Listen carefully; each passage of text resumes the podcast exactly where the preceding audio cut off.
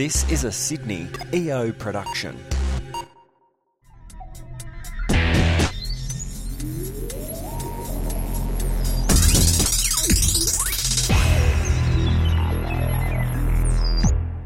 Welcome to episode two of the Sydney EO Business Podcast. I'm Brendan Tarazzi, the host of the show, and today I'm joined with Lindsay Rogers. Hi, Lindsay. Hi, thanks for having me. It's great to have you on the show. And I'm super stoked today because I've come over to Lindsay's office in Redfern and she has got a purpose built sound studio here.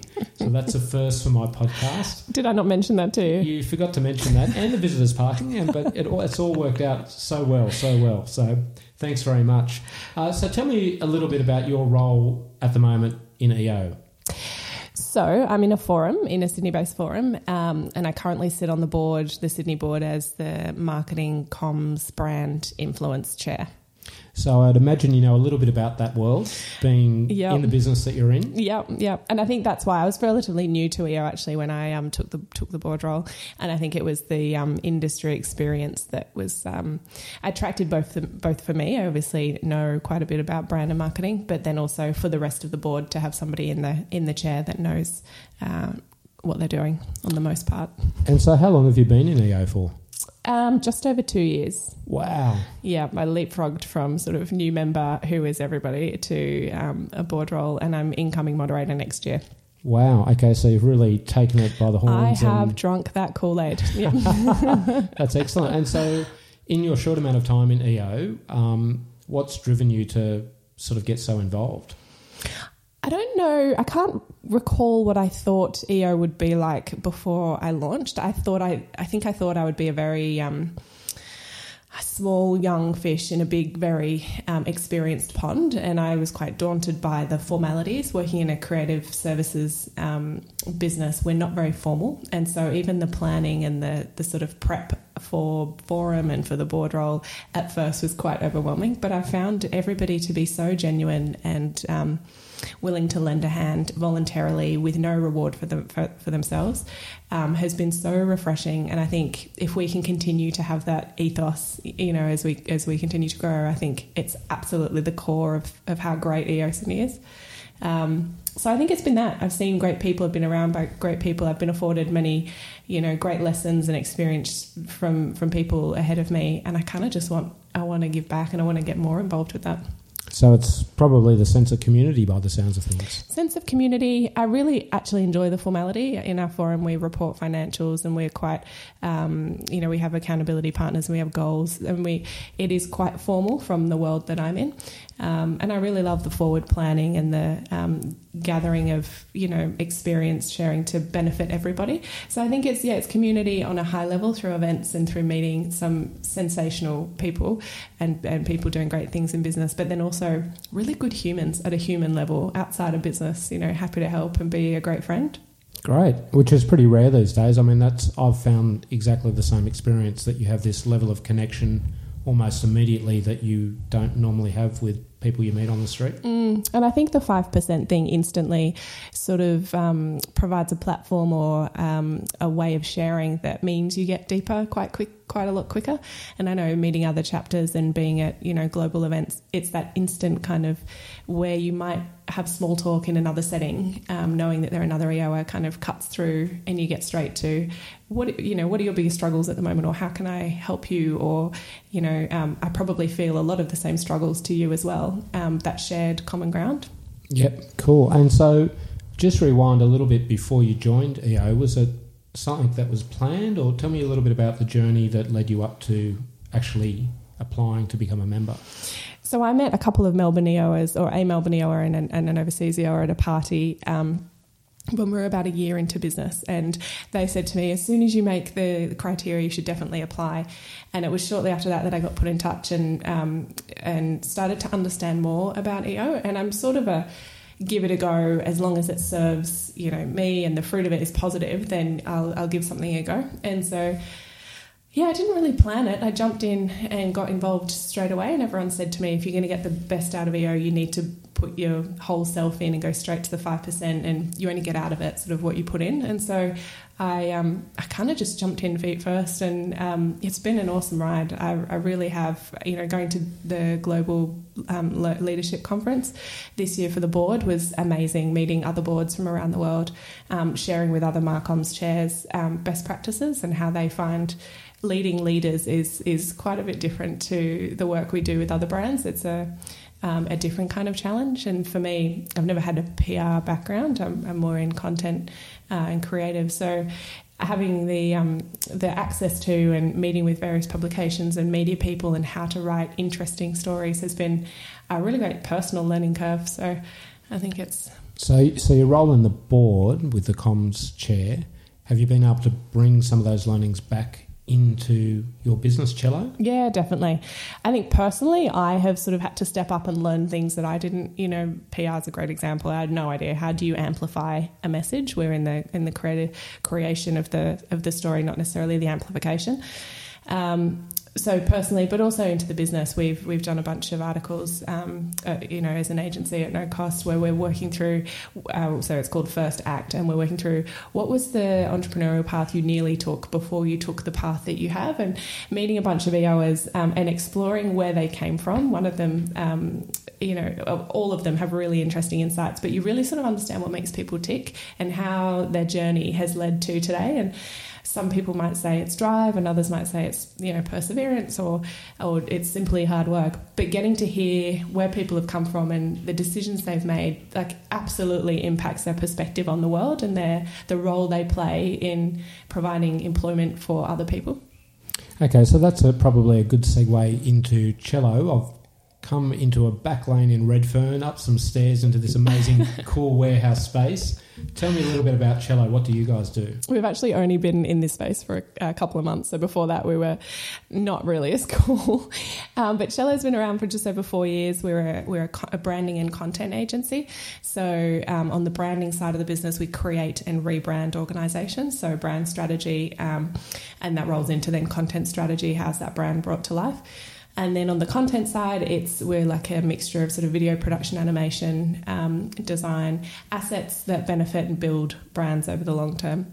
So we might run social campaigns. We run a lot of the prime minister's social content. We do, you know, from government through to influencer, celebrity content. That, would be ever changing, wouldn't it, on the prime minister's content? Never quite sure who's going to email us. Um, yeah, but it's really varied, you know, from really rigid guidelines and very strict um, expectations through to really loose, you know, consumer brand influencer, celeb kind of um, fun content that has a very different. Um, our, we have a very different approach to producing it.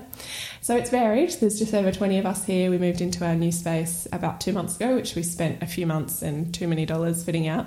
Um, but it feels like home now, and it's got enough space to grow and uh, little creative corners for people to collaborate and you know and cross collaborate too. So the video team will often meet with you know copywriting, who will meet with uh, brand strategy team to offer better solutions for clients. So yeah. So twenty people is a fair few mouths to feed. How do you find your work? Yeah, we um, so when we launched, I was in a buyout, uh, an old production company that I used to work for, um, and that he decided he didn't want to sell. He'd had the business for thirty years, and um, and so turned down my offer to buy the business. And I sort of had this had this crossroads of do I go and find another job? And a European fashion label offered me an amazing role, trained in Florence, and you know path to to New York um, down the track. Or do I take everything I've learned and go out my own and give it a go?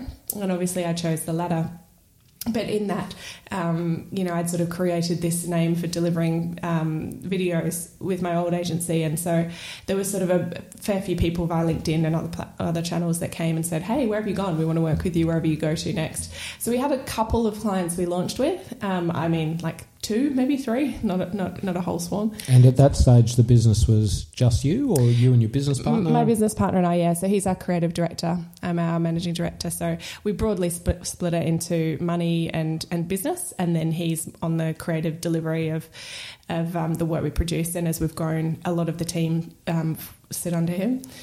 Um, yeah, we both just started at two of us. We put in 10 grand each and said, let's give it a year. We'll see if we can get this business off the ground. And um, proud to say, four years on, we're still here. so, um, yeah, it's been a really good journey. We launched with a couple of clients, as I mentioned, and um, we've just focused on really delivering quality. We think we're only as good as the last piece of work that we deliver. Um, and looking for opportunities. We have things like pet projects here where we encourage our team um, to go out and kind of create briefs for themselves. If they see a really great piece of, or they have an idea for a great piece of um, X, whatever that might be, um, to pitch it to us, and we'll find the resources and, and back them to produce it. We kind of know if we've gone out there and employed the best creatives we can find, we should be backing them to um, produce great, you know, really hot content. And I sort of have no doubt that you know, client they will commercialize with our clients. They want great ideas, and we're being proactive. So so the split is more creative than like of your twenty staff. What would the how many creatives would be part of those twenty? Um, there's sort of four, five, six of us that are on um, finance. Sort of um, we call it left brain. So anything that is logical, producing, client management, um, operations, and and money. And then on the other side is um, we've then got teams of creatives, so motion graphics, copywriting, um, videography, editing, and then branding and design team. So they're quite they're an awesome bunch. I mean, for twenty people, we throughput a lot of work. There's you know there's consistently um, a ton of projects, and some of those might be um, long term. So there might be a rebrand that takes you know three to six months. There's lots of stakeholders, very considered, lots of workshops. Um, you know, it goes into research and then the insights and the brand strategy before we even pick up you know a tool and go into the actual creative execution and then other projects, you know, a six second YouTube bumper or um, a really quick, you know, something for a site. Usually digital first, but occasionally it will go so well digitally that we'll have on TV or it'll go into print. So it's word of mouth that is the way that you're getting clients, like, or, or do you actually eat your own dog food, so to speak, and and you know do YouTube videos and remarketing and all of that around the agency? Um, we have a strategy. We definitely don't just kind of hope that work will come in. Um, part of that is through our own um, brand in market, so PR and how are we. So I do quite a bit of speaking on panels and events, and how do we um, talk the talk? How are we out there telling people what we're up to?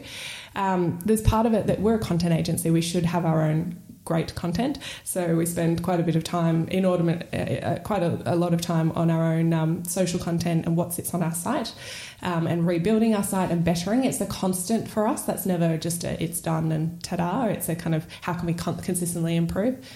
Um, but yeah, then through networks, there's a lot of events that we attend or we, um, you know, we go along to to meet like-minded clients to the ones we currently work with. Um, but in saying that, we've kind of also focused on you know the clients that we do have. How do we do better work for them? So um, expanding internally, and if we're working with a marketing team, perhaps we can work with their internal comms team, or perhaps we can work with their social team. And um, and sometimes we just go out and create content for them proactively and say, hey, we've put this together. We think this is a massive opportunity for you guys. Let's have a chat. And look, and there's there's times that must open a few doors. I'd imagine like people would be quite. You know, I, w- I would imagine brands would love that if they've got some content in the it's a different approach. Yeah, largely. Yeah, if they don't have agencies that they, you know, are contractually obliged to use, a lot of the time they're really excited that we've been proactive and thought about the brand for them. Um, so yeah, a lot of the time it sort of opens doors or at least starts conversations, and at the very least it's a not now but later, and then it's a sort of open door. But we really try and think if we were a, if we were a client or a brand, what would we want from our agency? And there's been numerous times where we've where we've pivoted to um, stay ahead of competitors, but also look at the landscape and be honest with ourselves. You know, there's always disruptors coming to market, and there's always new ways of doing things, especially in video, especially in design. Um, how can we continually push away from or add more value than perhaps a freelancer can or a really cheap website can? Can you share a story with that approach that's worked, like a client that you knocked on a door and just walk me through what happens. What what, what happened? Because I, I, think that's a, I think that's an amazing strategy. Yeah, um, it happens quite often, um, and sometimes it's more informal. Like we will, um, I'll read. You, normally, it's led by me, so I'll see a, a, campaign in market or an idea or something overseas, and I travel quite a bit, whether it's to South by Southwest or to um, Forbes conferences or whatnot. Constantly stimulated by new, different ways of doing it in our market and outside. So, an informal way that we do it is by sending a, "Hey, I found this. I thought of you guys. This is this would be incredible to rethink. Um, one of our one of our ideas, the client doesn't know this yet, so hot scoop. Um, we're at the National Breast Cancer um, Foundation breakfast a couple of weeks ago. We did all the, the video content and um, and artwork, and we were just attending the breakfast as breakfast eaters. And um, at the end of the event, uh, there was a table of really senior executive women that I was talking to from m- multiple organisations. And one of the women said, Oh, I actually have to go for breast screenings quite often because I have dense tissue. And we got talking about it. And she said, Well, actually, now I, I take a girlfriend along with me um, because you're not meant to be on your phone in the waiting room and it's often a long time and it's not really a pleasant experience. And instantly I was like, that's an awesome insight for a campaign. Like grab a girlfriend along and head, you know, head along on a Saturday morning um, and support each other. And there's probably a lot the brand can do from their perspective to um, make that a, a, better experience than it might be currently. So instantly I got on to the client said, have an idea, take it or leave it, but what do you think about this? And if I was them or any other, you know, brand, I would love the outside in thinking. Yeah, I mean, that's, it's all so often that our society is reactive rather than proactive. So I think if you're proactive, you're already ahead of the bell curve. That's right. And one of our, not to harp on about values, but one of ours is um, be the most curious person you know. And we really do reward and recognise and encourage curiosity. And we send our team to so many training and, you know, learning events and evenings and weekends um, because we're only as good a as our last project but b as our best ideas. And so continually pulling from different industries. We had our design team all go and do a pottery course. We had um, one of our designers at a motion graphics course on the weekend. So how does design move in you know in the in the form not just the function? And so they come back from these from these training sessions with all these new ideas that um, we can then use and leverage and, and and add to rather than just always do it the way that it's always been yeah, done. Yeah, so it's never it's never stagnant, always dynamic, which is amazing. Mm. And so you've mentioned not for profits, government. Are Yep. there any other verticals that you're quite active? Yeah. I mean, I'm just assuming. I, I took a leap of assumption there. Uh, is not for profit and government kind of some key verticals for you, or Um, government isn't a focus. That's a kind of a, a, a you know something we do. We have quite a few not for profits, over ten. Um, we work with them in different capacities and, and um, involvement. Uh, it means a lot for us to work on things that matter that more than just the monetary value. So we've always we've always from day one treated them like full fee paying projects and deliver them accordingly. We're currently working on a water sanitation project in Papua New Guinea. Um, we've done a lot of Cancer Council's Daffodil Day TV and, and social content and continue to do Australia's biggest morning tea, National Breast Cancer Foundation, the Garvan Institute. It's all great work to Um, do. To make you can actually make a difference, which That's is right. incredible. Yeah. Um, and then on top of not for profit, we do we do a lot of we we have a few clients in auto, so car brands. We have um, what are we working on? Uh, we're doing some consumer electronic stuff at the moment, so gaming. Uh, we uh, we have some kind of legacy clients, they're more corporate, um, so in property and um, uh, and energy. It's really varied. There's not kind of one one type of client that we have. We just we focus on the branding and content side, and we we don't play outside of that. We don't do the amplification or the media buying or uh, the influencer marketing part. We just focus on the really great creative ideas and then how to execute that across lots of touch points. And so, does that mean it's transactional, or are the customers on retainers, or because I would imagine it's hard to plan for if you've got twenty staff, you've you've got to have this constant flow. Yeah, we're largely project, um, which has its pros and cons. Um, the con, obviously, being that we it's hard to forecast. Um, we have a lot of recurring clients, though. In saying that, and I've seen you know agencies that have massive retainers, and unfortunately they come to an end, and you know even those are not um, uh, definite. You know they Yeah. still you can still get out.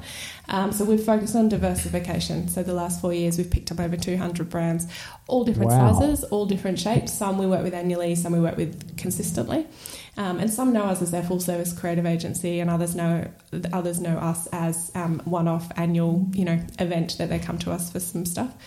Um, but diversification for us has really it's done a few things. One, it means that we can cross pollinate ideas. So if we see that in consumer electronics there's this trend towards X, we can bring that over into construction or into you know more of a legacy brand. Um, but it also has meant that ideally, then there's consistently, you know, even if it's only 10 or 20% of those clients have projects, then, you know, there's lots of different types of work. Um, and it keeps it interesting, you know, for us. We get to come to work and from Maserati to Council Council, you know, such different brands with different positioning. Um, it means that our creatives get to do the best work and be creative. So, what would be the sweet spot? Like, what's your average size of customer? Like, maybe on an employee basis, or I'm, I'm not sure how you would you would rate that. Is there a typical kind of median client that works well for Chello? We work across everything, and so I'm hesitant to say there's only there's one type that um, that works best because we can kind of work. We've got startups through to you know we're working on a 150 years you know project at the moment, and they're just very different stakeholders, very different legacy, very different brands and that's the beauty. We have found that, that well funded startups are a really good fit for us. So I'm talking like Series B, they've been around for a little bit, they've got some, they know who they are, but they need help um, uh, exploring that. So we've got a few clients in that space, um, and they often just don't have the hands on deck. They might be 50 to 100 people where they've got um, they've got internal they've got some things done and they've got a small marketing department, but they don't have enough to really create great stories. That's been quite a sweet spot for us because we can truly partner with them. They're not too big that we get lost and they have 17 agencies and we're one of them.